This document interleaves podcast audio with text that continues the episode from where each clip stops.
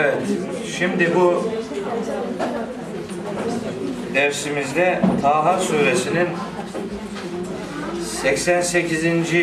ayetinden 98. ayetine kadar nasip olursa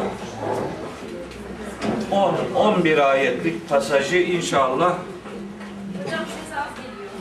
inşallah 11 ayetlik pasajı bu derste okuyacağım ve Taha suresindeki Hz. Musa Firavun İsrailoğulları üçlüsünün kıssasını bugün inşallah bitirmiş olacağım. Surenin daha aşağı yukarı 35-36 ayetlik daha bir bölümü var. E, niyetim o ki bu kalan 35-36 ayetlik bölümü de işte birkaç haftada inşallah bitirelim ve yaz yaz molasına başlamış olalım. Zaten e, sıcaklar bastırınca işler gevşer. Buranın boşaldığını görmektense biz biz tatile başlamış olalım. İnşallah 5. yıl derslerimizi Taha suresinin bitimiyle biz de tamamlamış olalım. Ramazandan sonra nasip olursa 6. yıl derslerine inşallah Allahu Teala sağlık verirse başlamış oluruz. O dönemki başlayacağımız dersleri de şimdiden söylemiş olayım. Ee, kısa sureleri bir bölümünü işlemiş, bir bölümünü işleyememiştik. O işleyemediğimiz özellikle 30. cüzdeki kısa surelerle önümüzdeki dönemin derslerini başlatma niyetindeyim. Allahu Teala bakalım o güne bizlere neler hazırlamış onu o zaman dile getireceğiz nasip olursa. Şimdi geçen ders Hz. Musa ve İsrailoğullarının denizi geçmelerinden sonra peşine düşen Firavun ve ordusunun helak edilişi, daha sonra Cenab-ı Hakk'ın İsrailoğullarına yönelik çeşitli nimet vaatleri ve onların Hz. Musa'nın Tur'a çıktığında geride Samiri adındaki bir yabancının buzağı heykeli yaparak İsrailoğullarını şaşırtması konusunu işlemiş idik ve 87. ayette İsrailoğullarının bir mazereti bize hatırlatılarak e, konuyu toparlamıştık. Demişlerdi ki Hz. Musa'ya biz sana verdiğimiz sözden kasıtlı olarak kendi kararımızla dönmüş değiliz. Sadece bize emanet edilen onca mücevherat vardı. Onların sorumluluğunu gerektiği gibi yerine getiremeyeceğimizden korktuk.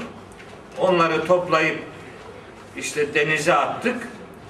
Meğer bu Samiri denen adam da onları oradan aldı, eritti, bir buzağı heykeli yaptı.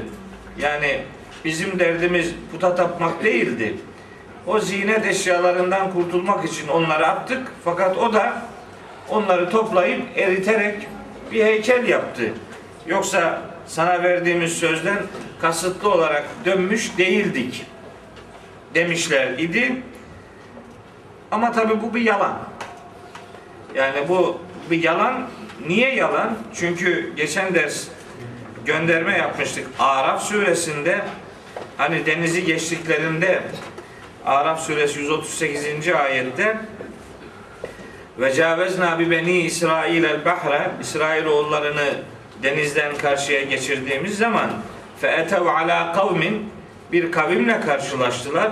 Yakufun ala asnamin lehum kendileri için putlar vardı. O putlara boyun büker olan bir kavim buldular.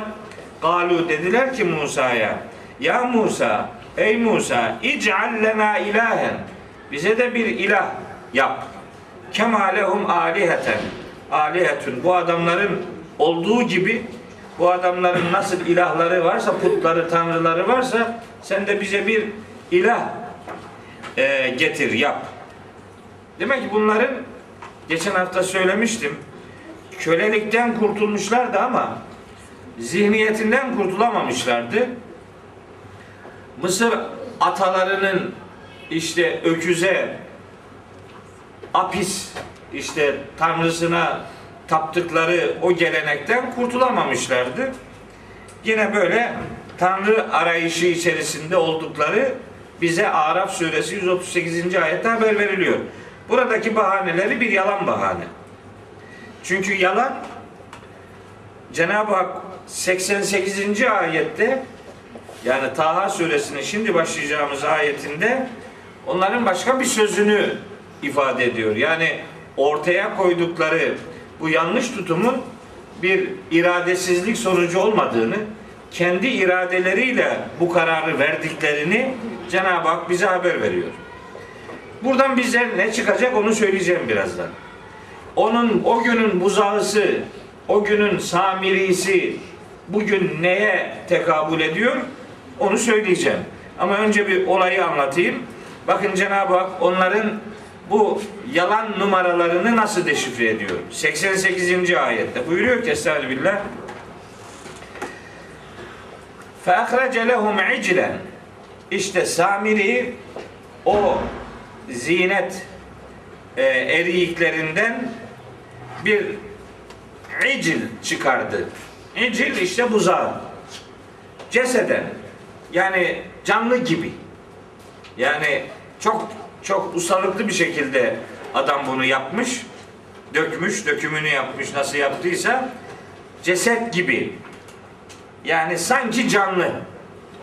Lehu huvarun. O kadar sıra dışı ki şimdi rivayetler, tarihi bilgiler bize haber veriyor ki bu buzağı iki başlıymış. Yani iki tarafında da işte hava akımını sağlayacak e, gedikler var. Rüzgar bir taraftan vurunca öbür taraftan ses çıkartarak çıkıyor. Lehu huvarun o demek. Ses çıkıyor. Ses çıkarıyor. Canlı gibi bir buzağı heykeli rüzgar bir taraftan vurup öbür taraftan çıkarken ses çıkartıyor. Bu da onun hani sıra dışı e, bir varlık olduğu izlenimini veriyor muhataplara. Böyle bögürmeye varan efendim böğüren bir ses çıkartıyor. Kendisi çıkartmıyor bunu işte. Rüzgar vurunca baş tarafından vurunca sonundan böyle sesler veya tersine sesler çıkarıyor. Bir gürültü çıkarıyor. Bir böğürme sesi çıkarıyor. Öyle bir heykel yapmış. Fekalu demişler ki işte İsrailoğulları niye yalan konuştuklarını bu cümleden ifade ediyorum. Demişler ki hâzâ ilâhukum. Fekalu demişler ki fekale olsaydı Samiri dedi diyecektik. Samiri demiyor bunu. Fekalu çoğul. Onlar yani o İsrailoğulları demişler ki Hada ilahukum. İşte sizin ilahınız bu. Arıyorlar diye bize bir ilah yap. Hz. Musa'ya diyorlardı. Cevabı İsrailoğulları bu buzağı heykelini görünce kendileri veriyorlar. İşte ilahınız bu. Sadece sizin değil. Ve ilahu Musa. Musa'nın da ilahı bu aslında. Fenesiye unuttu. Musa'nın unutmuş olduğu ilahı ile sizin de ilahınız işte bu. Tam aradıklarını buldular. İşte Apis boğa heykeli, işte Osiris onun dişisi, bunların ikisinin ortağı işte Serapis diye bir, bir şeyden söz ediyorlar. Yani Latince kelimeler, Yunanca kelimeler dolayısıyla bizim dilimize yabancı. Biz kelimelerin o e, yapı, yapısıyla ilgilenmeyiz. adının ne olduğuyla da ilgilenmeyiz. Çünkü adının ne olduğu önemli olsaydı Kur'an onun adını söylerdi. Eclen, ceseden diyor. Ve hu huvarun. Büyürmesi olan, canlı gibi görünen bir buzağı heykeli ama maden eriyiklerinden meydana geldiğini de biliyoruz. Maden eriyiklerini topla, toplayıp işte bir şekle sokmuş. İlahınız bu demelerine neden olmuş. Şimdi bu cümlede bir bir ifade çok dikkat çekici. Kendilerinin Tanrı arayışında olduğunu biliyoruz. Hz. Musa'dan bunu istemişlerdi. Bu heykeli görünce de ahan ilahınız işte buymuş. Bunu da anlıyoruz. Kendi beklentileri doğrultusunda bir cümle bu. Fakat ilahu Musa ifadesi çok garip. Musa'nın da ilahı bu. Buydu. Fenesiye unuttu. Sizin ilahınız bu. Musa'nınki de buydu ama unuttu. Demek ki bu adamlar acayip yalancı. Sadece kendileri için yalan konuşmuyorlar. Bak Hz. Musa'ya da putperestlik iftirasında bulunuyorlar. Yani tam bozuk bir millet. Kendi yanlışını yanlış olarak itiraf etmek yerine hayatında hiç puta tapmamış bir peygambere işte bunun da ilahı buydu ama ilahına sadakatsizlik yaptı onu unuttu diyerek Hz. Musa'ya e, iftirada bulundular. Şimdi ortada buzağı heykelleri yok. Başından dibinden böğürme sesi çıkartan nesneler de yok. Ama hani Samiri diye nitelendirebileceğimiz muşahhas bir adam da yok. Fakat bu cümleler bize bir şeyi vermek için Kur'an'da yer alıyor. Samiri yok ama Samirilik var demektir. Buzağı heykeli yok ama buzağı heykeline bile rahmet okutabilecek bir takım tevhidin önünde şirk bozuntuları var. İşte siz şimdi bunun içini doldurun. Neyle? Servetle doldurun. Makamla doldurun. Şan, şöhretle doldurun. İnsan nefsinin ego tutkusuyla doldurun. Adını neyle verirseniz verin. Bir şey ki hakkı ve hakikati temsil etmiyorsa bilinsin ki o batılın temsilcisidir.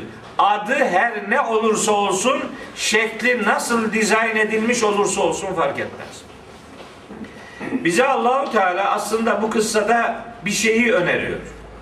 Ya Musa ve onun gerçek sadık dostları gibi olacaksınız ya da Samiri ve onun peşinden giden İsrailoğulları gibi olacaksınız. Siz tercihinizi kendiniz belirleyeceksiniz. Musa'nın tarafında mı yer alacaksın? Samiri'nin tarafında mı yer alacaksın? Firavundan yana, şeytandan yana mı olacaksın? Rahmandan yana mı olacaksın? Detay veriyor ki sizin de karşınıza benzer sapkınlık örnekleri çıkabilir. Orada buzağı heykeli olarak göründü bu iş. Burada başka bir şekilde görünür. Şimdilerde çeşitli vaatlerle, çeşitli beklentilerle, çeşitli dünyevi hazlarla bütün değerlerini pazara çıkartıp satan, bunların pazarlığını yapan, fiyatı üzerinden değerleri satışa çıkaran onlarca, yüzlerce örnekle yüz yüzeyiz. Kendi hayatımızda da dini değerleri, mukaddes değerleri neyin önünde tuttuğumuzu, neyin önünde tutmamız lazım geldiğini, neyi neyin uğruna fedakarca öncelemek durumunda olduğumuzu bu ayetler bize mesaj olarak öğretiyor. Diyor ya işte ceset gibi bir buzağı, böğürme sesi veren bir buzağı. Bu şu demek aslında. Size o, o heykel buzağı değil. çıkardığı ses de gerçek ses değil. Demek isteniyor ki size hakikat olmayan bir takım yalan görüntülerle yaklaşılır ve siz hakikatten uzak duruma düşürülürsünüz.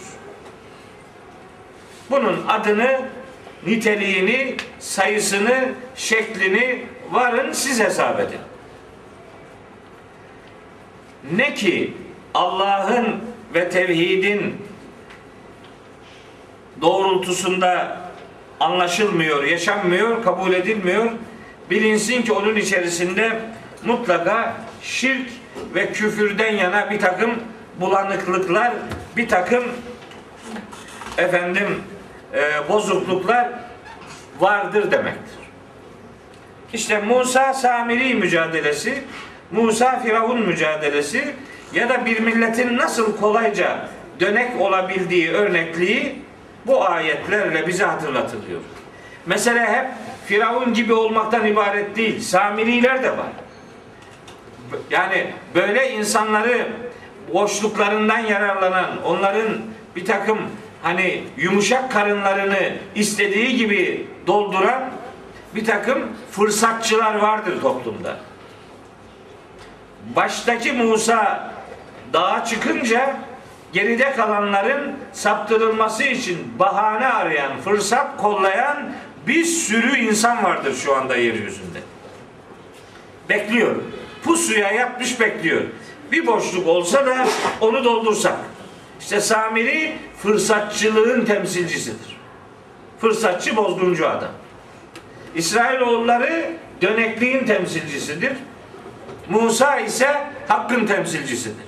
Şimdi kimden yana tavır koymamız lazım geldiğine her irade kendisi karar verecektir. Bu kıssanın bu detayla anlatılmasının sebebi budur.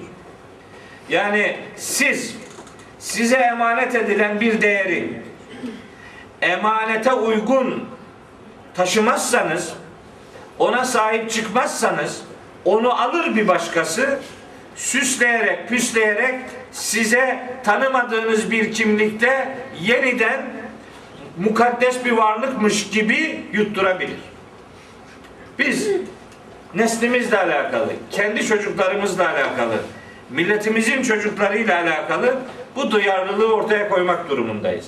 Ne olursa olsun onları sahipsiz bırakmamak, onları kendi haline terk etmemek, fırsatçıların kucağına onları itmemek, her haliyle onlarla hemhal olmak gibi bir zorunluluğumuz olduğunu bu kıssanın bu parçaları bize hatırlatıyor. Belki en tarihsel görülebilecek kıssaların parçalarından biridir bu. Samiri'nin heykelciği. Hani güne hiç hitap eden bir tarafı yoktur zannedilebilir. Ama ayetin içerisine bir girdiğiniz zaman bu ayet bana ne diyor sorusunu sorduğunuz zaman önünüze koca bir ufuk, derin bir efendim e, hassasiyet ve çıkartılabilecek onlarca ders ve mesaj önünüze geliyor, seriliyor. Şimdi bakın. Bunlara ve evrensel olarak herkese verilen cevap şu. 89. ayette. Peygamberler tarihinden küçücük bir demet size sunacağım bu 89. ayetle ilgili. Bakın diyor ki Efela yaravne Görmez mi bu adamlar? Görmediler mi? Bilmiyorlar mı? Bilmediler mi? O günkü İsrailoğulları için geçmiş zaman ifadesi verir, manası verir. Bugün için hal manası verir. Gelecek için istikbal manası verir. Görmez mi insanlar? Ella yerci'u ileyhim kavle. Yani bu heykel, bu sahte tanrıcılıklar insanlara sözle karşılık veremiyorlar. Konuşamıyor yani. Ella yerci'u ileyhim kavle. Söz söyleyemiyor bunlar.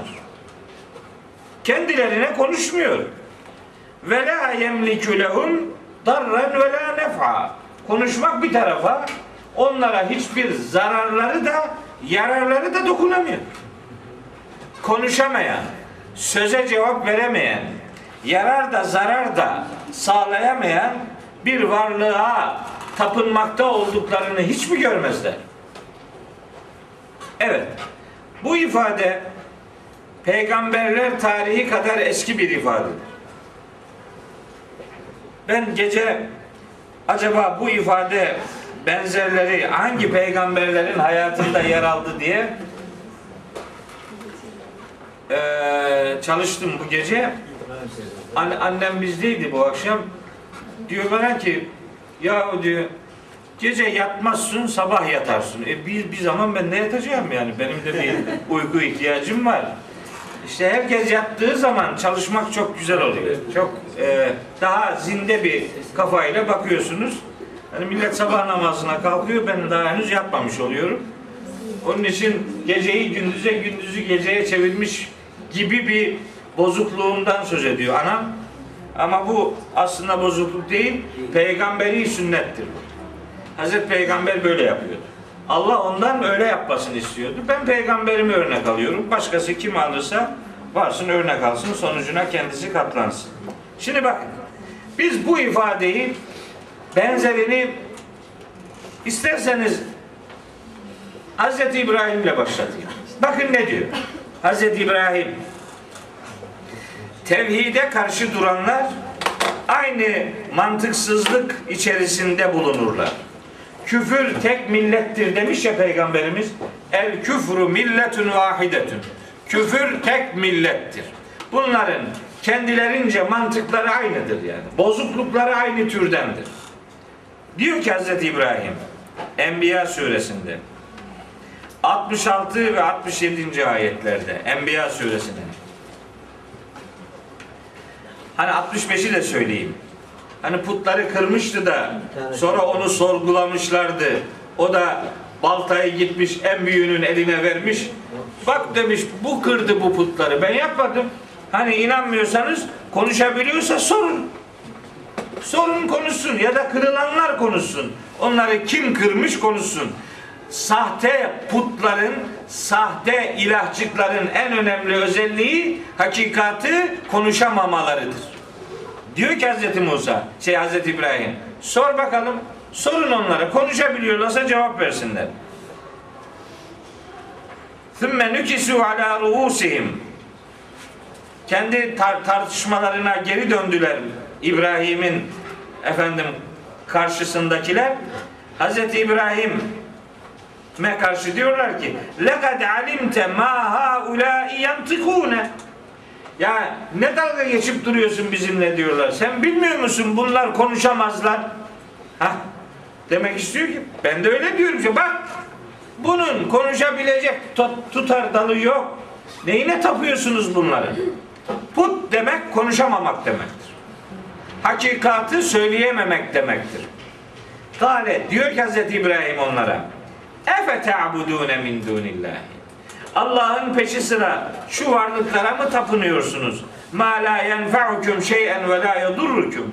Size hiçbir yararı da zararı da dokunamayacak şu varlıklara nasıl ibadet ediyorsunuz? Nasıl tapınıyorsunuz? Üffin leküm ve lima ta'budune min dunillah. Yazık olsun size, yazık.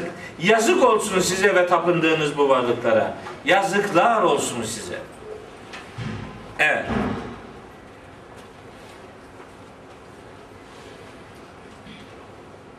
Efela ta'kilun. Hiç mi kafanızı çalıştırmıyorsunuz be? Hiç mi aklınızı çalıştırmıyorsunuz? Bu konuşamayan, yararı da zararı da olamayan varlıklara tapınmakla ne kadar büyük bir gaflet içinde olduğunuzu hiç mi akletmiyorsunuz? Yarar verememek, zarar verememek, hakikati konuşamamak. Bakın aynı üç cümle. Aynısı. Ella yerci'u ileyhim kavlen ve la yemliku lehum darren ve la nef'a. Musa'nın dilinden çıkan bu üç özellik İbrahim peygamberin dilinde de aynen yer alıyor. Aynısı var. Hz. İbrahim'in babasına sözlerinde de benzer bir ifade var. Bakın hani babası Meryem suresini okumuştuk. O zaman bu ayetleri ince ince konuşmuştuk. Hz. İbrahim babasına demişti ki İzgaleli ebihi babasına demişti ki İbrahim ya ebeti babacığım lime ta'budu Niye tapınıyorsun? Ma la yesma'u duymayan ve la yubsiru görmeyen ve la yuhni anke şey'a sana hiçbir faydası olmayan ya da senden hiçbir zararı defedemeyecek bu varlıklara ne diye kulluk yapıyorsun? Putların ortak özellikleri bunlardır. Konuşamaz, duyamaz, göremez, yarar da zarar da veremez. Bir insanın bir felaketle karşılaşmasına mani olamaz.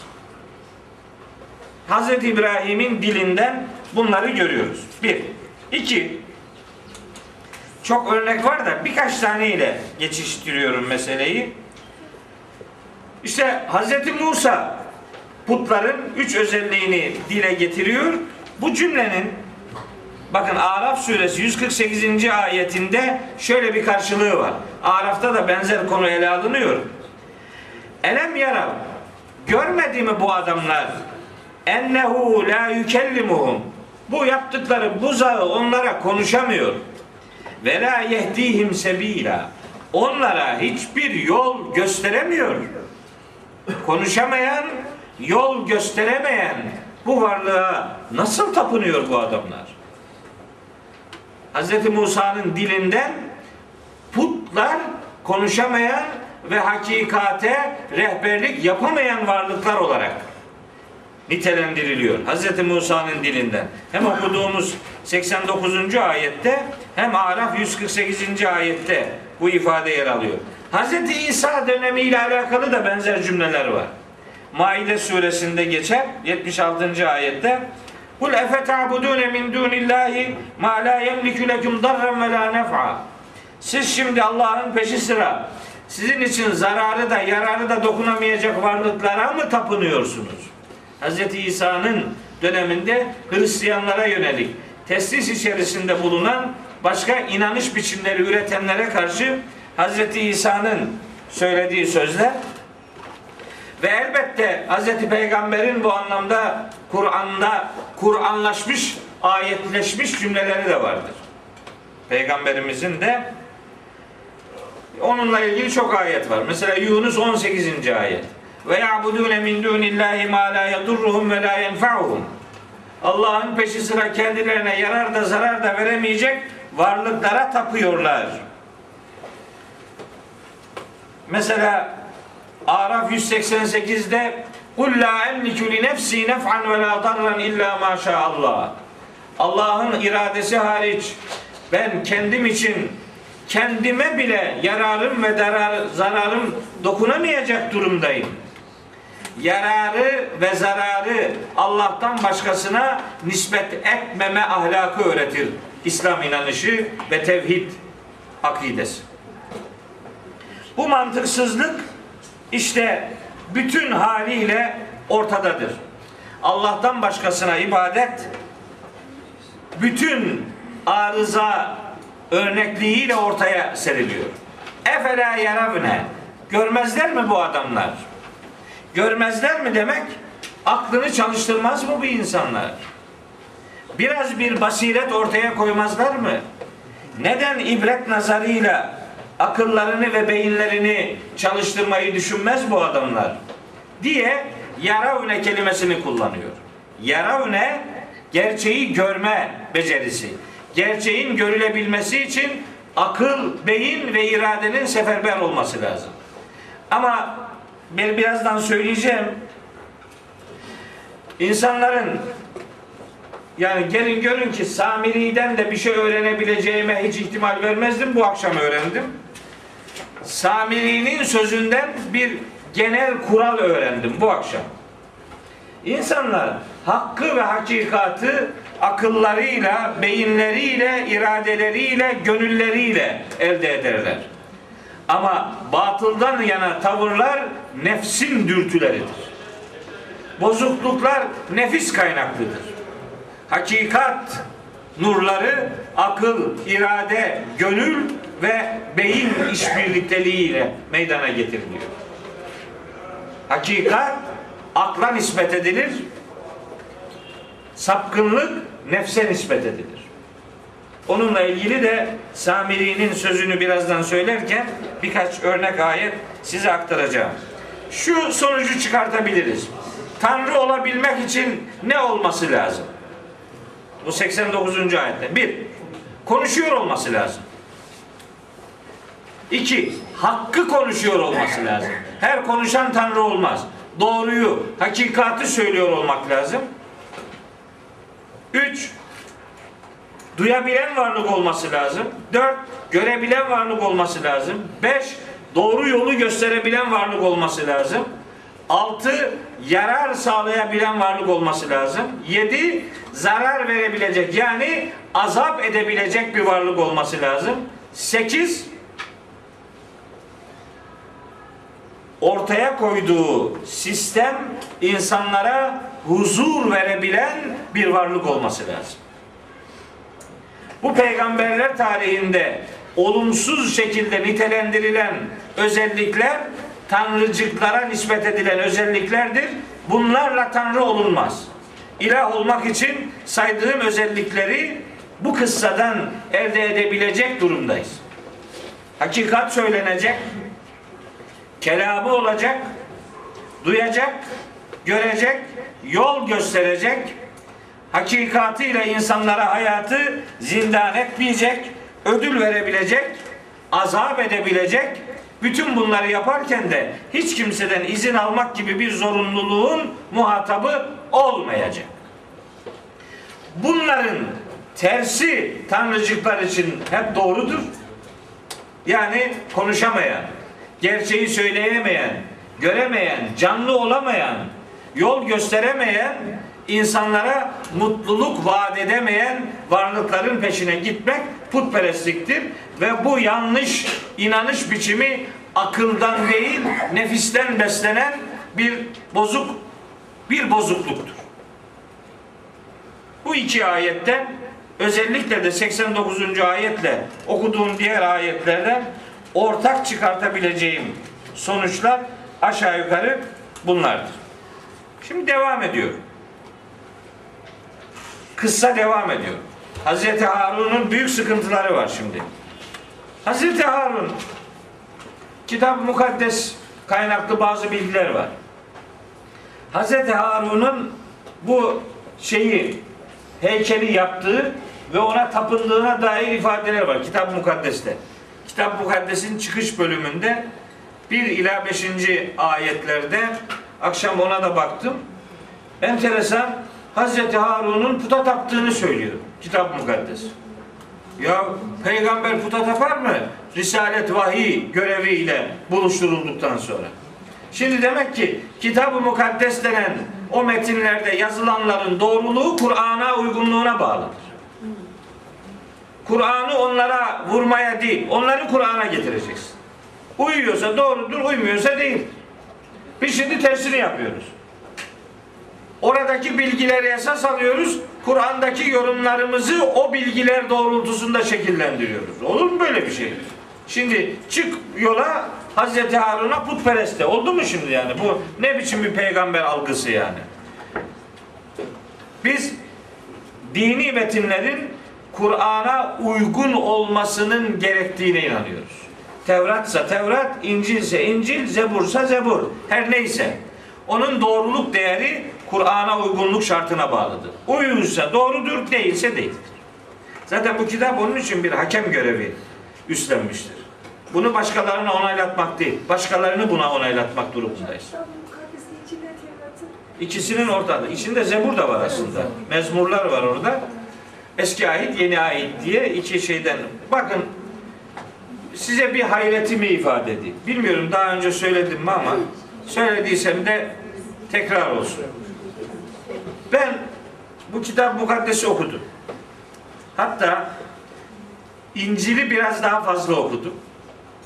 O kitab-ı mukaddesin bazı baskılarında, hepsinde yok. Bazı baskılarının sonunda bir cetvel var. Çok enteresan bir e, manzara benim için. O şeyde cetvelde şöyle ifadeler var. 365 gün ya yıl yazmış. 1 Ocak günü okunacak ayetler. 2 Ocak günü okunacak ayetler.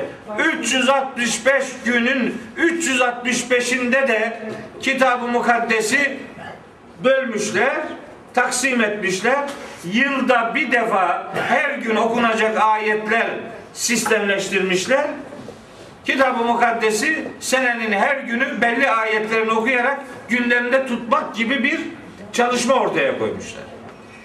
Gelin görün o Kitab-ı Mukaddes'ten bir adam ne öğrenir onu bilmem. Bence hiç de bir şey öğrenemez esasında. Ama o ciddiyete emin olun şapka çıkartmak lazım. Bizim kitabın hiçbir yerini kimse okumuyor. Hakikatin ölçüsü bu. Kimsenin dikkatini çekmiyor. Adamın elindeki kitabın peygamberini putperest yapan bir kitaptan ne öğrenilir be kardeşim? Ama onu yılın 365 gününe yayan bir okuma trendi ortaya koymuşlar. Cetvel yapmışlar. Benim de niyetimde var. Kur'an için 365 gün hangi ayetler okunur diye fakat bizim kitap öyle her ayeti birbirinden bağımsız değil. Şu gün şunu oku deyip de bugün yeter diyecek halimiz yok. O ayeti okuyunca 50 tane daha ayet üşüşüyor. Dolayısıyla bizim kitap günde belli bir bölümü okunacak kitap değil. Bizim kitap iniş sırasına göre her gün ömür boyu okunacak kitap. Her gün mümkünse her yeri okunabilecek bir kitap. O itibarla öyle ayet ayet bölmek değil de sıra sıra ayetleri anlamaya çalışmak belki işin en güzel tarafıdır. Biraz yıllar alır ama varsın alsın Allah'ın kelamıyla buluşmak için ömrümüzün birkaç yılının geçmesi ömrümüze minnet olsun. Hocam her birinde okunacak kitap olduğu için hiç okunmuyor. En azından böyle bölünürse belki okunma... Ya gerçekten okunmuyor kitabımız ya. Yani böyle acayip bir durum var. Yani İlahiyat Fakültesinde bile okunmuyor. Bırak sen başka tarafları yani. Duvarda asılı ama Ya asıl okunması gereken yerde bile okunmuyor. Bu sene şimdi ödev verdim öğrencilere. Dedim ki Kur'an-ı Kerim'in surelerini tanıtacaksınız. Biri dedi ki hocam hepsini ya hepsi dediğin ne? 114 tane sure. 4 ay önce söyledim bunu dönem başında. Şimdi geçen hafta diyorlar bana ki işte hocam biz işte bir hafta içerisinde yapsak olur mu? Benim derdim sana eziyet etmek değildi ki. Benim derdim 4 ay boyunca Kur'an'ı okumanı sağlamaktı. 4 ay okuyacaktın. 4 saatte işi bitirmek değil. Adam bunu eziyet gibi algılıyor. Hakikati öğrenme vesilesi gibi algılamıyor. Bir de dedim ki bilgisayar çıktısı kabul etmiyorum. Elle yazacaksınız. Niye hocam? Niye yok? Bilgisayardan kopyala yapıştır yapacaksın. Okumayacaksın bunu gene. Elle yazacaksın. O da eziyet geldi arkadaşlara. Yarısı yapmadı. Yarısı yapmadı. Ne yapalım? Yani nasıl yapalım diye zihni zihnim bununla yoğruluyor ama bilmiyorum. Yani böyle dersler belki Kur'an'ın daha iyi okunmasının önünü açar. Artık bir taraftan da dua ediyorum. İnşallah yüreğimize ferahlık verir. Yani bakın bu kitap o kadar önemli bir kitap ki 20 senedir, 30 senedir bu kitapla uğraşan bir insanım ben. 30 senedir. Hani bunun son 20 senesini Kur'an'ı anlamak diye tanımlayabilirim. Son 20 senedir bu kitabı anlamaya uğraşıyorum. Hiç aklımın ucundan geçmezdi Samiri'den bir şey öğreneceğim ben. İşte bu akşam Samiri'den bir şey öğrendim. Kur'an aracılığıyla öğrendim. Bu kitaptan herkesin her gün öğrenecekleri vardır. Her yeni gün bu kitap hakikati konuşan özelliğiyle bize seslenecektir. Yeter ki kapakları arasındaki mesajlarla buluşmak gibi bir irade beyanımız olsun. Evet. Ve lekad kâle lehum Harun min kablu. Harun onlara daha önce demişti ki Hz. Musa gelmeden yani Hz. Musa dağa gidince Harun onlara demişti ki ya kavmi ey kavmim inne ma futintüm bihi bu buzağı heykeliyle çok perişan bir aldatılmışlığa uğradı- uğradınız. Kandırılıyorsunuz. Derin bir imtihana tabi tutuluyorsunuz. Haberiniz olsun. Ayartılıyorsunuz. Fitneye düşürülüyorsunuz. İmtihan içindesiniz. Kaybetmek üzeresiniz. Haberiniz olsun. Diyor. Kitap mukaddesi de diyor ki Harun şeye tap. Nasıl mukaddes kitapsa ya? Yani böyle denir mi bir peygamber için? Bakın arada ne kadar büyük uçurum var. Uçurum, uçurum. Diyor ki Hazreti Harun imtihandasınız dikkat edin. Yoldan çıkarsınız haberiniz olsun. Ve ilan ediyor. Ve inne rabbekumur rahmanu. Sizin Rabbiniz bu buzağı olamaz diyor. Sizin Rabbiniz Rahmandır. Şu buzağdan ne çıkar demeye getiriyor. Hazreti Harun Allah'ın adını değil, Cenab-ı Hakk'ın iki sıfatını gündeme getirerek onlara sesleniyor. Rabbiniz, Rabbiniz demek sığınacağınız varlık demektir. Sizi sahiplenecek varlık demek. Sizi siz yapacak, değerleri size kazandıracak, sizi ana şefkatiyle kucaklayacak, sizi sahiplenecek olan varlık Rahman olandır. Yani merhameti hayatın hayatın vazgeçilmezi yapan Allah'tır sizin Rabbiniz. Şu buzağıya tapmak neyin nesi? Fettebi'uni benim tabi olduğum yolu siz de izleyin.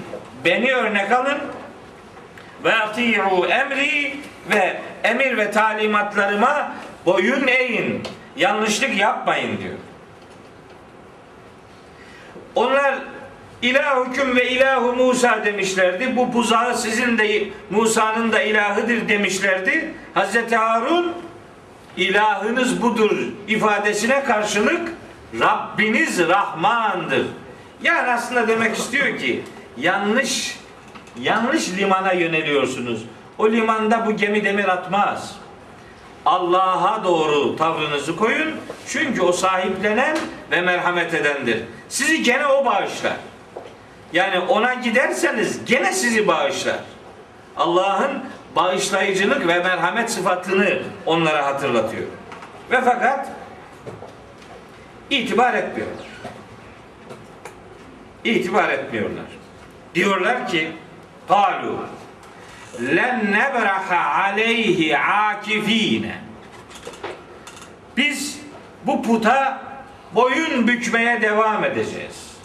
O boyun bükmekten hiç ayrılmayacağız. Akif. Akif boyun büken demektir. Akifin boyun bükenler demektir. Akif boyun büken, akifin boyun bükenler olmak. Biz puta akifler olacağız. Buna akif olmaktan ayrılmayacağız. Çok enteresan. Akşam çok düşündüm ama şey yapamadım. Yani tam cevabını da bulamadım. İtiraf edeyim. Bu kıssanın yer aldığı Araf suresinde de burada da akif kelimesini kullanıyor Allah Teala. Ya'kufune diyor. Akifine diyor da mesela ya'budune, abidine demiyor. Herhalde onların tapınma biçimiyle Allah'a kul olmanın aynı kelimelerle ifade edilmemesi lazım geldiği belki ortaya konuyordur. Ya da ya da bir ihtimal kesin olarak e, budur demiyorum. Aklımdan geçiyor ki bu adamlar bu buzağıya tapıyorlarken esasında onlar onun ilah olmadığını biliyorlar. Sadece muhtemeldir ki bir siyasi bir oyun, bir iktidar oyunu peşindeydiler. Yani Hz. Musa'yı bunaltmaya dayalı bir, bir, bir, bir duyguları vardı bu adamların. Yani hakikatin bu olmadığını biliyorlar. Çünkü ayetin sonunda diyor ki hatta yerci'a ileyna Musa. Musa bizim yanımıza gelene kadar biz buna boyun bükmeye devam edeceğiz. Demek ki Musa gelince işin değişeceğini biliyor bu adamlar. Bunun bir hakikat olmadığının farkındalar esasında. Mekkeli müşrikler de öyle değil miydi? Yani yaptığı putu yiyen adam onun ilah olmadığını bilmez mi? Başka bir hesap var. başka bir mücadele var. Başka bir beklenti var. Sırf o nedenledir ki aklıma öyle geliyor. Bu adamlar için kulluk kelimesi abede kökünden değil, akefe kökünden gelmiş. Yani tam bir yürek bağıyla meydana getirilmiş bir kulluk değil, içinde acabalar, ihtimaller, şüpheler bulunan, başka hesaplar bulunan bir boyun büküş biçimi gibi geliyor bana. Bu tamamen şahsi kanaatim. Hiç doğru da olmayabilir ama aklımdan öyle şeyler geçiyor. Yani Araf'ta da o kelime kullanılıyor. Burada da bu kelime kullanılıyor. Abede'yi kullanmıyorlar. Belli ki içlerinde kendilerinin de farkında olduğu bir şüphe, bir arıza, bir acaba sorusu var. Hatta yerci'a ileyna Musa ifadesi de biz Musa gelene kadar böyleyiz. Musa gelince işin değişeceğini biliyor bu adamlar. O şüphe ihtimali nedeniyle kullanılan kelimenin farklı olduğunu düşünüyorum. Şöyle olabilir mi? Zaten bunlar şöyle inceliyorlar ya. Korkuyla boyun eğme Mümkün. Yani içinde bir arıza var bunun. Bu halis muhlis bir putperestlik değil yani. Bunda başka hesaplar var yani. Başka bir şey var. Neyse kelimenin farklı oluşu öyle bir ihtimali aklıma geçir, getiriyor. Şimdi ben başka bir şey daha söylemek istiyorum. Musa gelene kadar böyle devam edeceğiz diyorlar. Demek ki otorite boşluğu toplumun sapma nedenlerinden biridir. Siz otoritenizi kaybederseniz emriniz altındaki adamlar zıvanadan çıkarlar. Bu bunu öğretiyor bak. Gidince sapıyor, ondan gene korkuyor. Gelince iş değişecek diyor. Farkında bunun.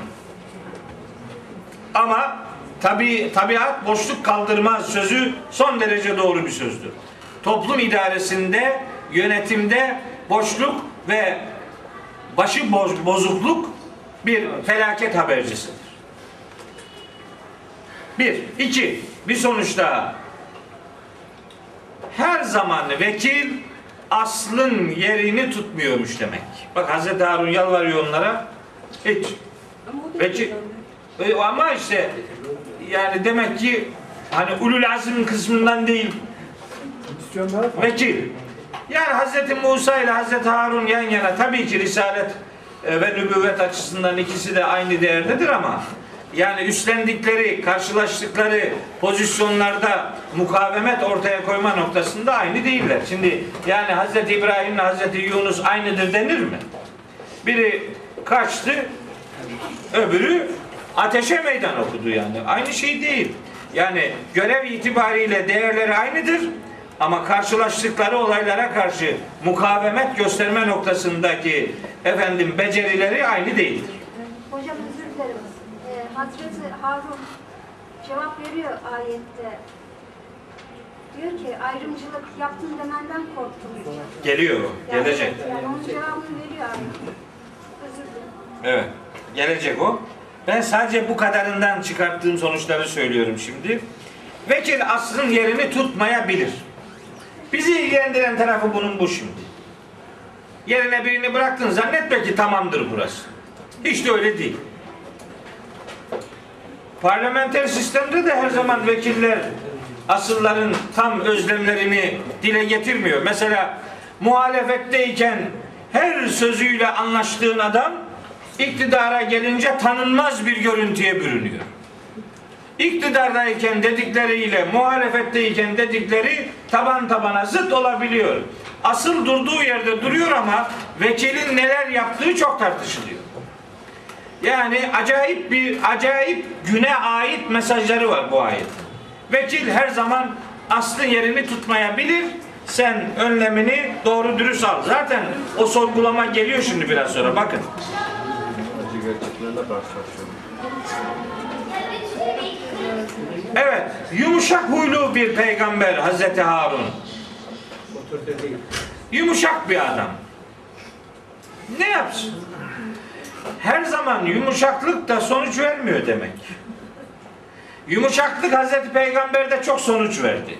Hani diyor ya فَبِمَا رَحْمَةٍ مِنَ اللّٰهِ لِنْتَ لَهُمْ Ali İmran suresi 159. ayettir. Benim en baba ayetlerimden biridir o. Çok kullanırım o ayeti. فَبِمَا رَحْمَةٍ مِنَ اللّٰهِ لِنْتَ لَهُمْ Allah'tan bir rahmet sayesinde onlara yumuşak davrandın. Biz sağladık o imkanı sana. وَلَوْ كُنْتَ فَظَّنْ غَلِيظَ الْقَلْبِ لَنْفَضُّوا مِنْ حَوْلِكِ Eğer kaba, katı yürekli, sert bir adam olsaydın bu adamlardan etrafında kimse kalmaz. Hepsi dağılır giderdi. Bizim peygamberimizde yumuşaklık sonuç verdi. Ama her peygamberde bu sonuç vermeyebiliyor. Demek ki yani mesela daha kolay anlaşılabilir olması için söyleyeyim. Mesela aynı hastalıktan muzdarip olan üç insan düşünün. Üçüne de aynı ilacı veriyorsunuz. Aynı ilaç aynı etkiyi göstermiyor. Metabolizmalar farklı olunca ilaçlar farklı neticeler doğurabiliyor. Her ilaç aynı etkiyi vermiyor. Onun için her her hastalığın bir ilacı yok. Birden çok ilacı var. Bazen antibiyotik tedavisi iş görür. Bazen ameliyat gerekir. Bazen de şok tedavi lazımdır.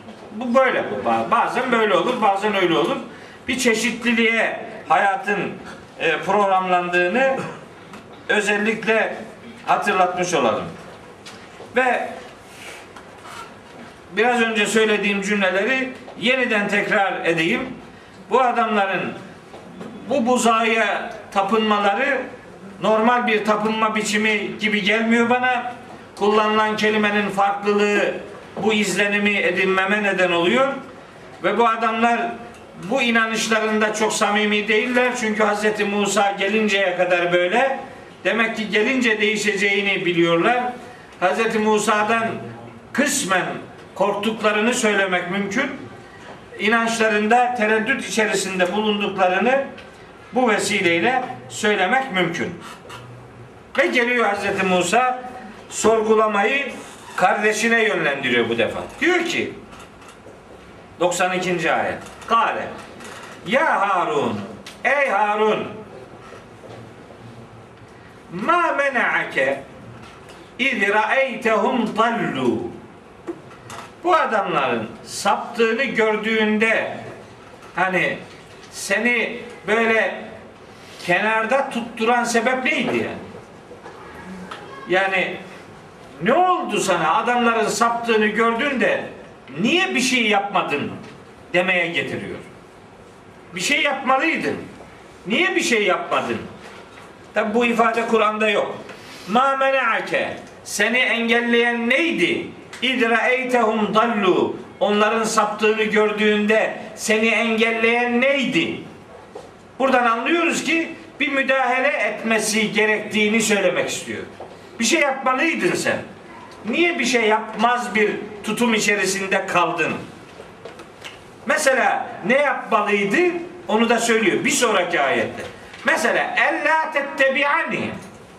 Yani beni, beni çağırabilirdin diyor. Ella tettebi'ani. Ben, benim peşime gelebilirdin. Şimdi bu ayete şöyle bana veriyorlar da acayip canım sıkılıyor. Ella tettebi'ani. Niye sen de bana tabi olmadın? Efe asayte emri. Sen de benim emrime isyan mı ettin? O zaman kitap mukaddes gibi oldu bu. Böyle böyle yorumlanır mı? Ella tettebi'ani. Niye bana tabi olmadın? Yani niye benim peşimden gelmedin? Tabi olmak birinin peşine gitmek demektir. Tabilik, tebaat budur. Niye beni çağırmadın? Efe asayt emri. Yani nedir yani? Sen de mi? Sen de mi benim buyruklarıma karşı bir tereddüt içerisindesin? Niye beni çağırmadın? Soru bu. Niye beni haberdar etmedin? Belli ki Hz. Musa Araf suresinde tabi o ayetlere sürekli gidince işi çok buna şey uzatmak istemiyorum ama hiç olmazsa ayet numarasını söyleyeyim. Siz o ayete bakın evde. Araf 142'de Araf 142'de bu, bu konuşmanın başka bir versiyonu var. Onu bakın. Araf 142'de. Hani yerine Harun'u bırakıyorum. Bu kavmimle ilgili artık sen iş gör. ıslah edici ol. toplumu bozan adamların yoluna tabi olma. Beni beni takip et.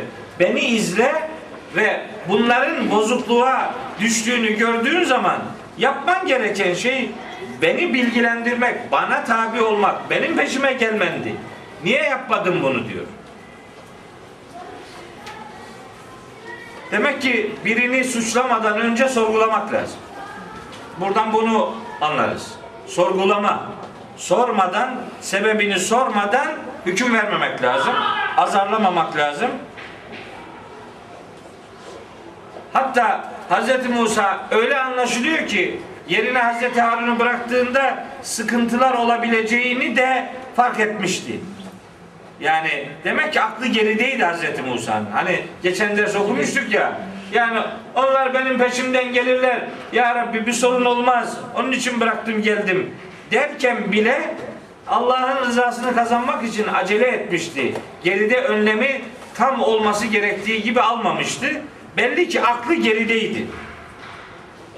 Heh, gücün yetmediği yerde yardım isteme ahlakını da öğretir bu ayet gücünün yetmediği yerde gücünü kullanacaksın. Yetmediği yerde yardım talep edeceksin. Yardımı da doğru yerden talep etme ahlakını öğretir bu. Beni haberdar edecektin. Ben bu işin farkına varacaktım. Niye bunu yapmadın? Yoksa sen de mi işi şaşırıyorsun? Sana şunu şunu yap diyorum. Sen bunu niçin yapmadın? diye soruyor. Halbuki yaptı Hazreti Harun uyarılarda bulundu. Ve fakat ne imkan sonucu değiştirmeye? Bakın neredeyse Hazreti Harun'u öldürüyorlardı. O haberi veriyor Kur'an-ı Kerim. Burada yok ama başka bir yerde var. Diyor ki Hazreti Harun Kale yebne ümme Ey annemin oğlu Böyle diyor ya. Hazreti Musa'ya Hazreti Harun böyle diyor. İki ayette de. Araf suresinde de burada da. Ey annemin oğlu La te'huz bi lihyeti ve la bi ra'si. Yani saçımı başımı bırak diyor. Demek ki silkeliyorsun Hazreti Musa. Ne- Yani görmedik ama bir saç baş iş karışık orada. Bir sıkıntı var. Saçımı başımı bırak diyor. O ayete de gideyim de dur. İkisini beraber okuyayım. Elimdeki tabloları da yapmış da tutmuş hocam. O da var orada yani. Diyor ki bak Araf 150 Velemma reca Musa ila kavmihi gadban esifa Yani üzgün ve kızgın bir şekilde kavmine geri dönünce Musa Kale bi'se ma haleftumuni min ba'di Benden sonra ne kötü bir e, e, halef oldunuz. Ne kötü işler yaptınız. E'aciltum emre rabbiküm. Em Rabbinizin emrini beklememe konusunda niye böyle acele davrandınız? Ve elkal elvahe işte o mesajları bıraktı bir kenara ve ehade bi re'si ahihi kardeşinin başını aldı, yakaladı. Yecurruhu ileyke böyle kendine doğru silkeledi. Acayip bir korkunç bir çok falan morali bozuldu. Aslında morali niye bozuldu biliyor musun? Benim benim zannım o. Adam Allah'la konuşmak üzere çıkmış daha siz arkada işi karıştırıyorsunuz. Benim benim benim randevumu kestiniz yani. Bu, bu sizinki de iş mi? O büyük tat, o büyük lezzetten geri dönmek zorunda bıraktınız beni. O kızgınlık da hoş biliyordu ki yani kardeşi o hoş bir yanlışlık yapmamıştı elbette. Ondan öyle bir endişesi olur mu? Kardeşim Harun'u da peygamber yap diyen adam Hazreti Musa. Surenin başında okumuştuk. Ersili ila Harun. Harun'a da peygamberlik ver demiş ve o dua kabul edilerek Hazreti Harun da peygamber olmuştu. Peygamberin puta tapmayacağını en iyi peygamber bilir. Ama o kadar morali bozuldu ki kafasını tuttu çekti kendine. Galebne ümme dedi ki Ey annemin oğlu innel kavme bu kavim var ya istad'afuni. Beni zorladılar beni zayıf düşürdüler. Ve kâdû yaktulûneni. Az kalsın beni öldürüyorlar. Felâ tüşmit biyel a'dâe bu adamların karşısında beni küçük düşürme. Ya yapma bu işi. Ben onlardan yana hiç olmadım. Bunların yanında beni rezil etme. Ben onlar gibi olmadım. Ben bunları davet ettim. Hz. Musa gibi, Hz. E, Nuh gibi. Ben elimden geleni yaptım ve fakat bu adamlar bana zarar verdi. Az kalsın öldürüyorlardı beni. Şimdi şu beş paralık adamların huzurunda beni niye rezil ediyorsun? Ben suçlu değilim ki. Ve la tec'alni me'al kavmiz zalimin. Beni şu zalim adamlarla bir tutma diyor. Onlara yaptığın hakareti bana da yapma diyor. İşte bir peygamber ahlakı Hz. Harun'un abisine yönelik bu bu biraz psikolojik biraz yüreğindeki efendim kırgınlığı biraz da sözünden dönmeyen bir Allah eri olduğu duygusunu abisinin kızgınlığında ona hatırlatmak istiyor Hz. Harun. Yoksa Kitab-ı Mukaddes'in yazdığı gibi çıkmamıştı çizgiden Hz. Harun hiçbir şekilde. Fakat beni az kalsın öldürüyorlardı diyor. Şimdi bakın bu ne biliyor musunuz? Bu biraz sonra muhteşem bir şeyin çözüme kavuşmasını sağlıyor şu cümle. Beni zayıf düşürdüler, az kalsın beni öldürüyorlardı. Bu cümle çok önemli. Burada yok, Araf'ta var. İşte Kur'an okunurken her tarafı okumak gerekiyor. Sadece bir yere okuyunca olmuyor. Hepsini göreceksin. Başka türlü, başka türlü araları kitap-ı mukaddesten doldurursun işte. Arayı Kur'an'dan dolduracaksın. Kitap-ı mukaddesten değil. İnni diyor ki Hazreti Harun ben haşitu korktum. Şundan korktum diyor. En tekule diyeceksin ki Hazreti Musa'ya diyor. Ferrakte beyne beni İsrail'e. İsrail oğullarını bölük pörçük yaptın. Öyle diyeceğinden korktum. Velem terkub kavli hiçbir sözüme itibar etmeyeceğini, hiçbir sözüme inanmayacağını, sözümü tutmadın demekten, demenden korktum diyor.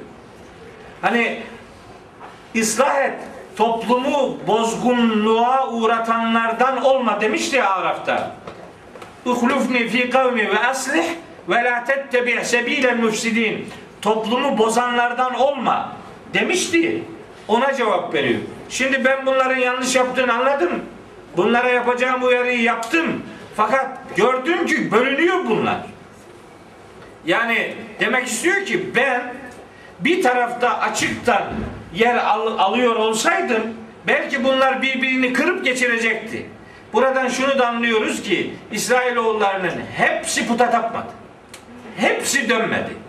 Samiri'nin aldattıkları oldu ama tamamı aldatılmış değil. Bir kısmı belli ki Hazreti Harun gibi düşüncede sebat gösterdiler ama çoğunluk öyle oldu. Benim diyor ben biraz daha zorlasaydım belki bunlar birbirini kırıp geçireceklerdi. Ve sen bana diyecektin ki İsrailoğullarını böldün, parçaladın. Fitne fesat koydun, koydun içlerine. Ben seni nasıl inandıracaktım? Bunların işte sapmış olduklarından dolayı birbirine düştüklerine nasıl inandıracaktım seni? Sözümü tutmadın diyecektin ondan sonra diyor. Ben görevimi yaptım. Zaten tebliğ yaparken bana karşı zalimane bir tutum içerisine girdiler. Az kalsın beni öldürüyorlardı. Ben herhangi bir yanlışlık yapmadım diyor Hazreti Harun. Sonunda bu grup yine aralarında radyoca beni birbirlerini öldürdüler. Yok yok. Ondan sonra özür diliyorlar şimdi. Geliyor bak. Devam geliyor. Hazreti Harun puta tapmamıştı bir. Sonuç. Bir, defa bunu net ilan ederek söylüyorlar. İki. Hazreti Harun'un şahsında şunu gördük. Prestijini, otoritesini kaybedenler prestijini de kaybediyor. Çok felaket oluyor. Otoritenizle ayakta duramazsanız otoriteyi kaybettiğiniz zaman büyük bir prestij kaybına uğruyorsunuz. Hz. Harun çok büyük bir sıkıntı içerisinde bir imtihan verdi. Öyle anlaşılıyor ki yerine Hz. Harun'u bırakırken Hz. Musa onu uyarmıştı. Ama Hz. Harun uyarıldığı konuda görevini yaparken belki puta tapmayanlarla birlikte dururken puta tapanlar karşısında çok net bir duruş ortaya koyamayıp pasif bir tutum içerisine girdi. Yani daha aktif olsaydı bu toplum birbirini kırardı. Korktum diyor. Bu toplumun birbirini kırmasından korktum. Belli ki o arada bir pasif direniş içerisine girdi. Hz. Musa'nın da onu sorgulamasının sebebi niye daha aktif olmadın da pasif kaldın? O soruyu sordu. Onun da cevabı bu toplumun perişan olmasından korktum. Onun sorusu o, ce- öbürünün cevabı da bu. Burada şimdi doğru metot hangisi hocam? Yani böyle bir Standart. şey indirdiğimiz zaman böyle bir şeyde pasif bir direnişi mi tercih etmek lazım? Hz. Musa'nın dediği gibi e, yani duruşu bozmadan Yani her her zaman her şartta her pozisyon aynı dikkatle uygulanmayabilir. Çeşitlilikler var. Hz. Musa'da da kabahat var çünkü. yani Hz. Harun iyi niyetli. Ben İyi yani- niyetli ama Hz. Musa daha gitmeden önce alınması gereken tedbirlerin tamamını arzu edilen düzeyde almamıştı. Yani o toplumu tam inşa etmeden yerine Hz. Harun'u bırakınca işte bir otorite boşluğu böyle bir efendim zafiyetin böyle bir acının yaşanmasına neden oldu. Gün olur adamlara karşı yumuşak davranırsınız. Gün olur sert davranmak zorunda kalırsınız. Gün olur halim davranırsınız. Gün olur otoriter davranırsınız. Standart her şartta belli bir davranış biçimi yok. Bazen öyle gerekir. Peygamberimiz söylüyor. Kellimun nase ala kaderi ukulihim. İnsanlara akılları kadar konuş. Ne gerekiyorsa o kadar muamelede bulunun. Yani yumuşak davranması üzerine programlanmış bir peygamber gidip savaş yapar mıydı? Şartlar bazen yumuşak davranmayı gerektirir, bazen savaşı gerektirir. Bazen malla cihadı gerektirir, bazen sözle cihadı gerektirir, bazen silahla cihadı gerektirir. Standart bir davranış biçimi yok. Burada aslında uyarılan hem Hz. Musa'dır, hem Hz. Harun'dur, hem Samiri gibi fitne fücur adamlarının deşifre edilmesidir, hem dönek bir toplumun hangi psikolojileriyle nasıl savrulduğunu ortaya koymaktır. Standart tek sonuçla meseleyi geçiştirebilecek bir durumumuz olmadığını ifade edeyim. Şimdi bu anamın oğlu ifadesine çok takıldım akşam da. Yerinde elimde çok kitap yoktu. Benim kitaplarım aslında okulda. Evde fazla kitap yoktu. Birkaç tefsire baktım. Yani niye anamın oğlu diyor acaba? Yani ne bileyim abi kavramı pek yok Arapçada ama yani ismiyle hitap edebilirdi veya önder derdi bir şey derdi. Bu iki yerde de bu sıkıntılı anda anamın oğlu ifadesini kullanmasının direkt cevabını bulamadım. Aklıma geldi ki ana burada ha burada şefkat lazım şimdi. Şimdi babayı anarak yumruğa yumrukla karşılık verme zamanı değil. Şimdi anayı anarak belki bir merhamet e, isteği yani hani bir yelkenleri aşağı indirsin. Herhalde belki Hz. Musa annesine çok düşkündü. Şimdi Hz. Musa'nın kıssasını okuduk. Babasından hiç söz etmedi. Biz babasıyla ilgili bir şey bilmiyoruz. Ama annesiyle ilgili çok şey biliyoruz. Belki kız kardeşini biliyoruz. Hz. Harun'u biliyoruz. Ama Ha? Olabilir. Yani işin e, o aile boyutunda Hz. Musa'nın babasıyla annesi ne kadar birdi, neydi, ne değildi filan onları bilmiyoruz. Belki acaba baba bir kardeş değiller, ana bir kardeş miydiler? Belki bu da olabilir ama ben işin o tarafıyla ilgilenmiyorum. O o detayı Kur'an vermediği için onunla uğraşmıyorum. Ben anamın oğlu sözünden sonuç çıkartmak istiyorum.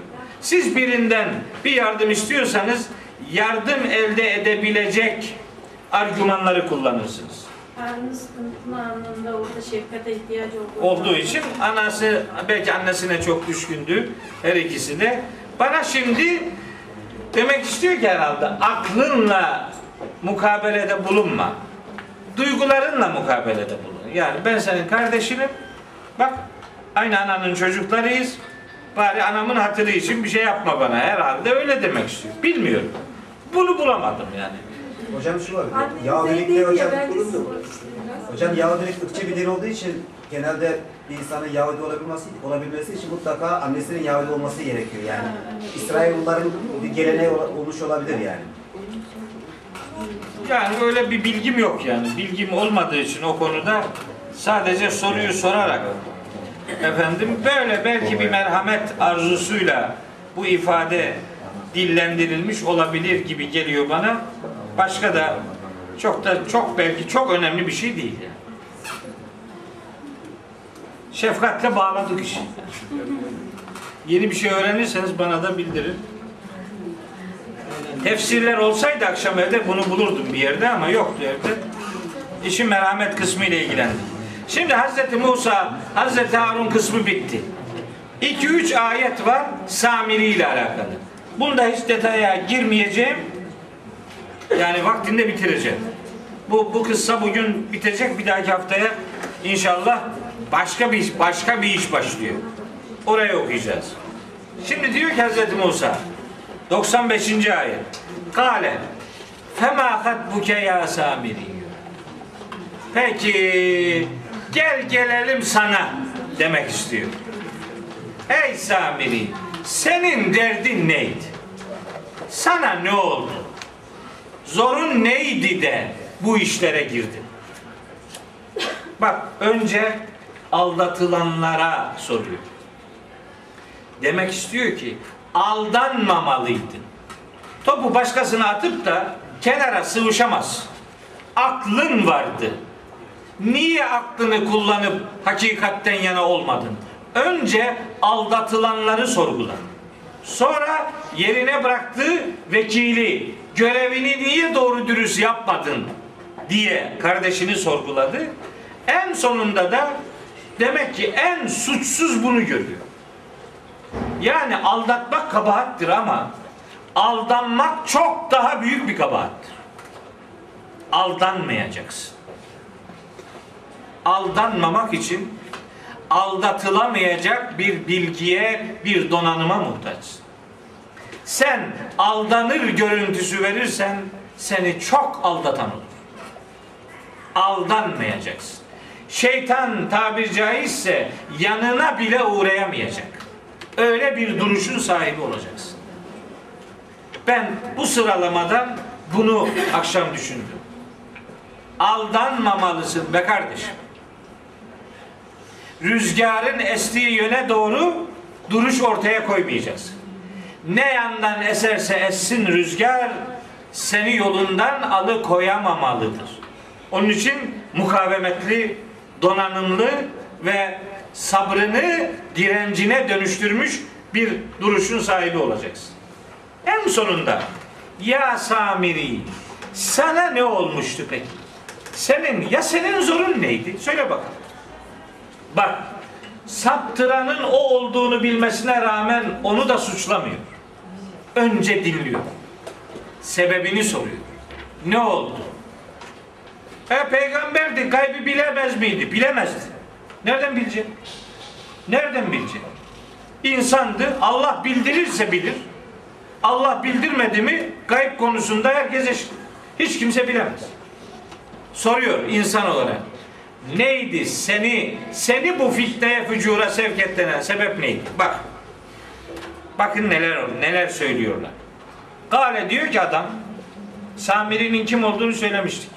Gene adını bilmiyoruz ama işte İsrailoğulları ile yolculuk yaparken İsrailoğullarından olmayan ama o grubun içerisinde yer alan bir kişi. Belli ki bu maden işlerinden de Mısır Kıpti işte. Mısırlı biri ama o ırkın içinden değil belli ki. Ayrı bir adam. Samireli, Samiri yeri bir grubun temsilcisi. Adı adı ne bilmiyoruz adı. Çok da önemli değil. Demek istiyor ki Allahu Teala yani Samiri tiplerinden olmayın. Musa gibi olun. Adını vermiyor bu adamı.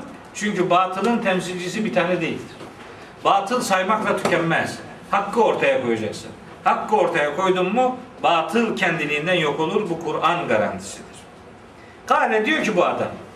Besurtu bima lem yapsuru bihi. Ya ne kadar önemli bir cümle söylüyor. Ben diyor bu adamların bakama şey bakıp göremediklerini ben gördüm. Çok böyle şey acayip kendine güveniyor şimdi. Bu milletin göremediğini bu bunların bakmadığı taraftan ben baktım diyor. Bunların göremediklerini ben gördüm. Yani demek istiyor ki Musa'nın dediklerinde bazı şeylerin yanlış olduğunu ben fark ettim. Sen bunlara bir şeyler anlattın ama bunlar anlamadı bu işi. Ben fark ettim bu meseleyi. Tabi minareyi çalan kılıfını hazırlar. Bu kadar puta tap- tapacak bir efendim e, mesa- mesail ortaya koyan adamın verecek cevapları da vardır elbette. Bu adamların göremediklerini ben gördüm demek ne demek biliyor musunuz? Bu köşede, kenarda, pusuda bekleyen bu namet kılıklı adamlar aldatacakları insanları daima hor ve hakir görürler. Hiç beğenmezler onlar. Onlarla birlikte anılmayı bile kendilerinin şanına yakıştıramazlar. Bunların göremediğini ben gördüm diyor. Bunların bakamayacağı yerden ben baktım. E fekabaztu kabdaten min etherin rasulin. Ben peygamberin mesajından bir parçasını, bir kabzayı, bir, bir değeri çekip aldım. Fenebeztuha ve onu savurdum attım. Şimdi diyorlar ki işte bilmem Cebrail'in geldiğinde onu Ce- Cebrail'i gördü de işte ondan bir şey aldı filan. Samiri kim nerede Cebrail'i görecek? Yani bir azgın adam Cebrail mi görürmüş? Burada Cebrail'den Mebrail'den söz etmiyor. Hazreti Musa. Demek istiyor ki bu peygamberin getirdiği değerlerden bir en önemli parçasını aldım, çekip attım. Neydi o? Tevhid. Tevhid inancını, Allah inancını, putperestliğe karşı olan o duruşu onun öğretilerinin içerisinden aldım. Bu adamlar bunu görmediler. Sen geldin tek ilah anlayışını getirdin. Ha olsa bizde ilahlık anlayışı var. İlahlarımız vardı. Bunu ortadan kaldıracak senin bu anlamdaki bilgini, haberini yani peygamberin getirdiği o değeri o öğretilerin içerisinden çekip aldım, zorla aldım, fenebezduha ve onu savurdum diyor. Savurdum.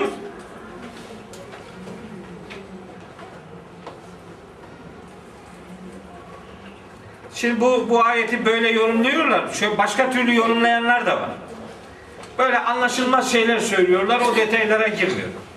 Yani işi daha anlaşılmazlığa terk etmemek için bu kadarını söyleyeyim ama yani peygamberin sunduğu şeylerden bir kısmını aldım, attım anlamı da verilebilir. Şöyle verenler, şöyle anlam verenler de var. Senin öğrettiğin şeylerin bir bölümünü aldım, benim putun içine attım. Yani tamamen bu bana ait değil. Bunda senden de bir şeyler var. Böyle de yorumlanabilir. Yani ben bu her şeyiyle bana ait değil. Zaten Mısır'ın geçmişinde var bu diyor. Senden de bir şeyler onlar görmedi, anlamadılar işi ama ben fark ettim. Bunun lahuti kısmından bir bölümünü aldım, bu putun içerisine attım. Böylece putla putperestlik karıştı birbirine. Hakla batıl karma karışık oldu. Hem de ben bunu kendimden aslında yapmadım diyor. Kezalike sevveletli nefsi. Yani bunu bana nefsim böyle güzel gösterdi. Hoşuma gitti böyle yaptım. Böyle bir bulanık bir iş yaptım diyor. Nefsim beni buna itti diyor. Pirinçle taş karıştı. Yani şeytan Karıştırdı. Rahmani kandırdı. Ha? Şeytan Rahmani kandırdı. Yani bugünkü anlamda da yine bazı e, meselelerin içerisine birazcık din katıp Ha, ha öyle.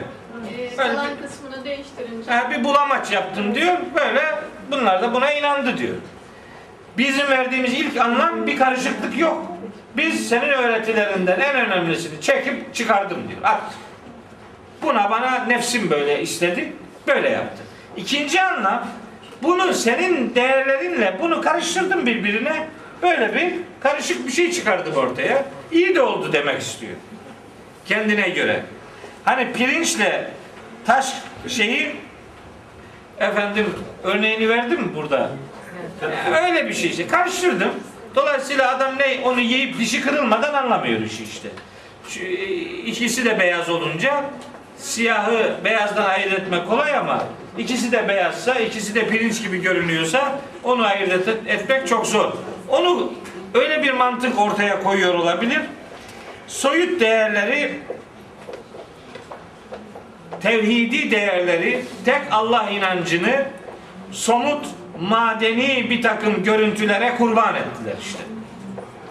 Ve bunu bana nefsim yaptı diyor. Nefsim böyle yapmamı emretti, ben de bunu böyle yaptım. Hani innen nefsele emmâretun bis-sû'i vardı ya, Hazreti Yusuf kıssasında geçerdi. Hani güya Hazreti Yusuf demiş ki bu nefis bana her türlü kötülüğü emreder. O söz Hazreti Yusuf'un sözü değil. Kesinlikle. O söz Züleyha'nın sözü. Nefsim bana bu yanlış işi yaptı. Yusuf'un yanlışı yok ki. Niye öyle desin yani? Meallerde Yusuf öyle dedi.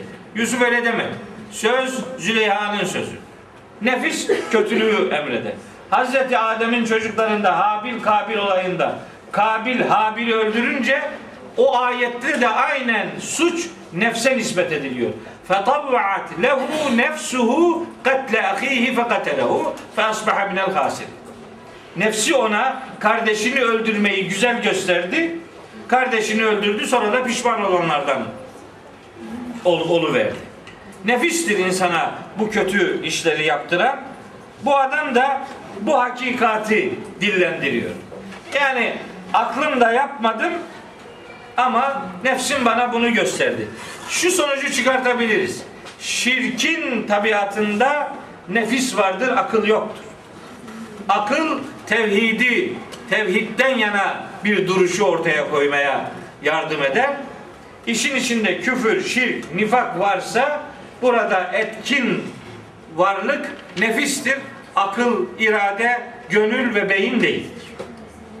Nefis bu anlamda insanın kötülüğe ulaşmasındaki tetikleyici güçtür desek yeridir. Öyle insan nefsine kurban e, vermeye gayret ederse kurban isteyen tanrılar bir insanın en değerli varlığını kurban etmelerini isterler. İşte insanın en değerli varlığı inancıdır. İşte bu adam inanç dediğimiz o muhteşem değeri o İsrailoğullarının yüreğinden alıp buzağa kurban etmeye maalesef neden oldu. Buna karşılık Hz. Musa sessiz kalmadı. Çok önemli bir cevap verdi. Kasetin durumu ne alemde? 7 dakikası var hocam. Öyle mi? Gerekirse değiştirelim. 7 dakikada bitireyim. Kale dedi ki Hazreti Musa ona Fede Yani Türkçesi nedir bu? Telefon. Yok yok. Yıkıl karşımdan. Bu bunun Türkçesi budur. Ya o yani ne diyecek? Ama bakın çok güzel bir sonuç öğrendim ben bu ayette. Hazreti Musa bu adama bedensel anlamda bir ceza vermiyor. Allah adına milleti saptıranların cezasını Allah verir, insanlar vermez. Bunların cezasının muhatabı Allah'tır. O bilir. Çünkü o adama o anda ceza vermek demek o adamın ebediyen tevbe etmesini iptal etmek demektir. Belki adam bir süre sonra tevbe edebilir. Hiç kimse Ebu Süfyan'ın Mekke'deki o zalimane tutumunun peşinden bir Hazreti ifadesini hak edecek bir hayat beklemezdi. Hiç kimse Halid bin Velid'in adını hayırla yad edemezdi. Uhud'da Müslümanları perişan eden adam. Vahşiye hiç kimse bir süre sonra Hazret denebileceğini hesap edemezdi. Allah adına kimse dini anlamda birbirine ceza veremez. Sadece diyorlar ki yıkıl karşımda. Hani gözüm görmesin sen. Hazreti Peygamber de vahşiye öyle demişti hatırlayın. Gözüm görmesin sen. De, git.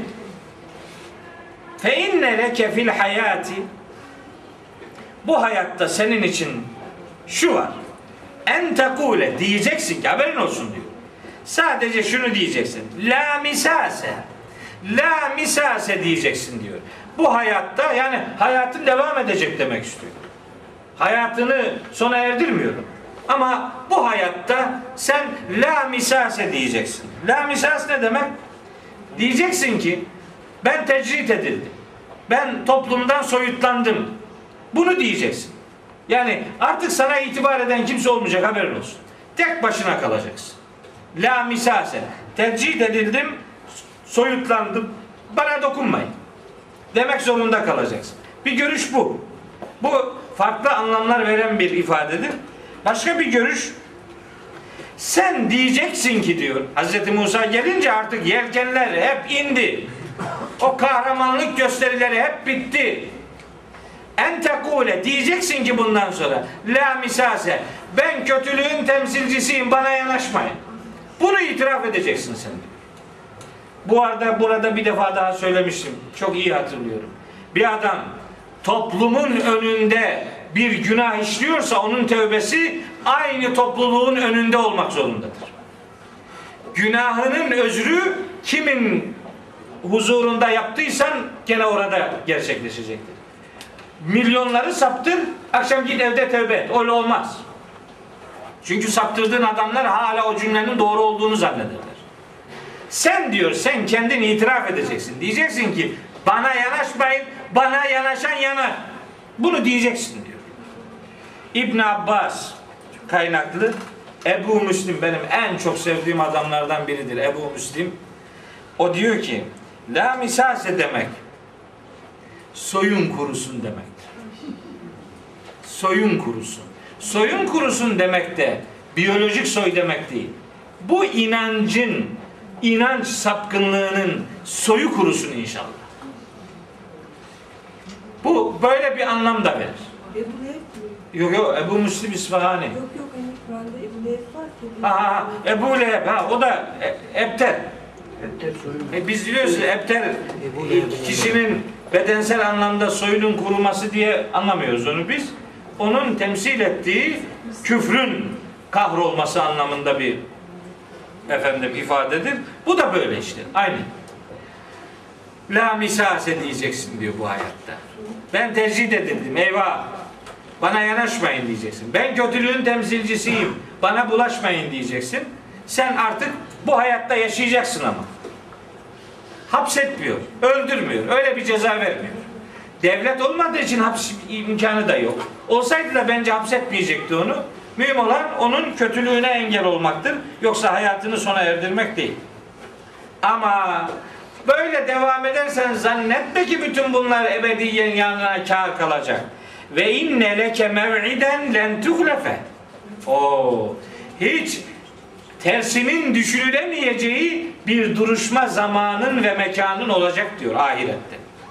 Zannetme ki bu yaptığın böyle gidersen yanına kar kalacak. Ve inne leke mev'iden bir duruşma yerin ve zamanın mutlaka olacak. Len tuklefehu tersi asla düşünülemeyecek.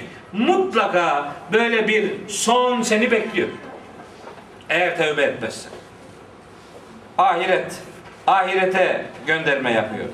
Hocam özür dilerim. Bu temasla ilgili şöyle bir görüş var. Fiziksel temas halinde de kim samimiye dokunmuşsa onun hasta olduğuna dair. Buradan öyle bir şey çıkıyor mu? Ya bilmiyorum o bedensel, fiziksel Ya anlamda. bana temas etmedi, Messe. dokununca hasta. Yani messe dokunmak demektir. Kelimenin nasıl anlamı odur ama.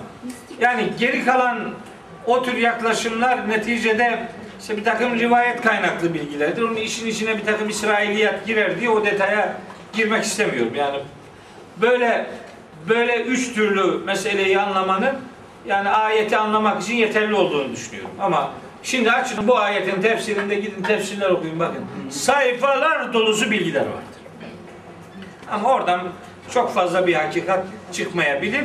Böyle özetleyerek sizlere aktarıyorum ki yani o, o detayla zihninizi çok bulandırmak istemiyorum. Bu adamın kötülük yapması engelleniyor. Hayatı sona erdirilmiyor. Hesabını da mutlaka Allah'a vereceği ona hatırlatılıyor. Ahiret var haberin olsun. Demek istiyor ki vazgeç bu şeyi. Vazgeç. Sana biz burada bir şey yapmıyoruz ama zannetme ki kere birden yedim bunu. İnne leke mev'iden. bir duruşma zamanın olacak haberin olsun. Len tuhlefehu onun tersi asla düşünülemez. Yani ihlafı olmaz. Gündemden düşürülemeyecek bir duruşma yeri ve zamanı seni bekliyor. Ahirete gönderme yapıyor. Ve diyor venzur bak bakalım diyor. Bir bak. Bir bak. İla ilahikellezî zalte aleyhi akifa. Bir bak böyle önünde boyun büktüğün bu ilahına bir bak şimdi. Hani demek istiyor ki hani kurtarsa ya seni. Hani şimdi konuşsa da bir şey dese ya. Bu duruşmada bu mu, mu diyalogda hani onun da bir gıkı çıksa ya. Yok. Bırak konuşmayı ve bırak sana yardım etmeyi. Lenuharrikannehu. Onu yakacağız. Sümme lenensifennehu fillemmin esfa. Topladığın gibi onu nasıl topladıysan denizden toplayıp da işte kaynatıp bu hale nasıl getirdiysen onu kaynağına geri iade edeceğiz. İade edeceğiz. Nasıl yakıp eritip bu buzağı haline getirdiysen o aslına geri dönecek. Yeniden eritilecek yani o. Yeniden maden halini alacak. Bu put yapısı değişecek. Bakın put put motifi üzerinde durarak sahibine dünyevi bir ceza vermiyor. Onun ne kadar aciz olduğu ve kişiye ne kadar yardımdan uzak olduğu meselesi üzerinde duruluyor. Geldiği yere geri döneceği ve onun hiçbir şekilde ilah olmasının mümkün olmadığı ibret nazarını gündeme getirerek bak bu önünde boyun büktüğün ilahına bak şimdi bakalım. Hiçbir yardımı dokunulabiliyor mu? Daha önce demişti ya yardımı olmayan varlıklar Tanrı olamaz diye. İşte buyur. Bu da böyle bir varlık. Evet. Venzur. Venzur ila ilahike. Burada bize bir şey var. Bize de demek istiyor ki Hazreti Musa. Samiri olmayın.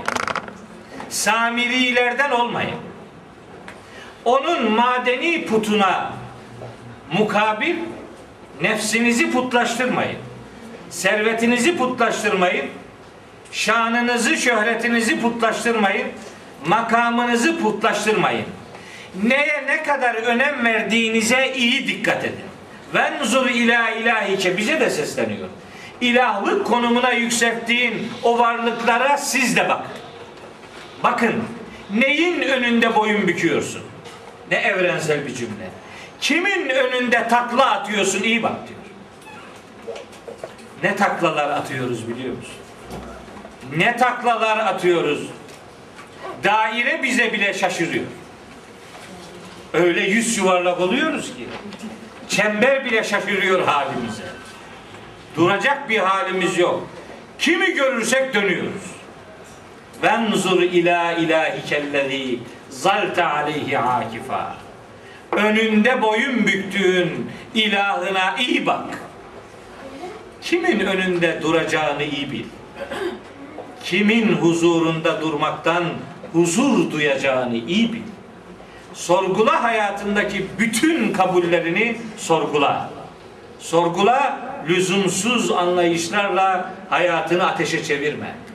Yanlış şeyler önünde boyun bükersen leniharrikannehu o da yanacak, seni de yakacak haberin olsun. Yanlış önünde durursan şeytana yaslandın demektir. Şeytana yaslanmak eşittir. Ateşe yaslanmaktır. Yanacak, yakılacaksın haberin olsun. Bize yönelik mesajı bunun budur. Kimin önünde boyun büküyorsan ona iyi bak. Yoksa yanarsın. Perişan olursun. Boğuldu diyor Mısırlıların yarısı. Sen de boğulursun haberin olsun.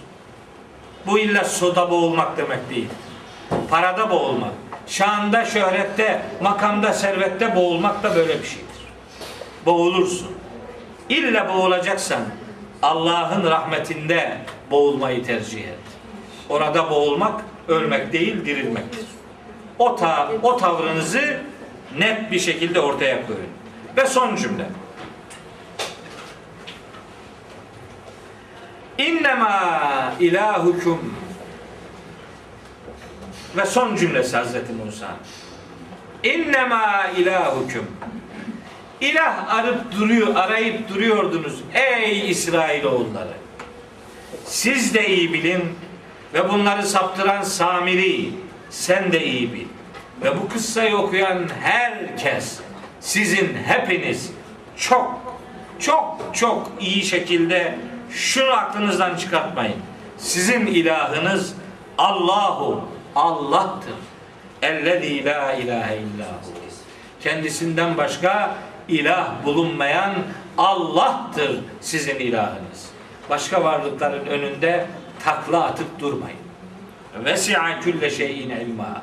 Her şeyi ilmiyle, ezeli bilgisiyle çepeçevre kuşatan varlık Allah'tır. Onun varlığının huzurunda duruşunuzu, yüreğinizi, imanınızı sabit tutun.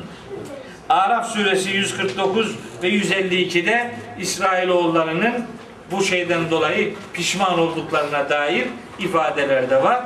Ama artık meseleyi daha fazla uzatmadan Hz. Musa'nın bu evrensel ilanıyla 98. ayeti bitirmiş ve 99. ayetten itibaren bu kıssanın niye anlatıldığını, asıl amacın ne olduğunu 99. ayetten itibaren bir sonraki derste inşallah sizlere aktarmaya gayret edeceğim. Allah'a emanet.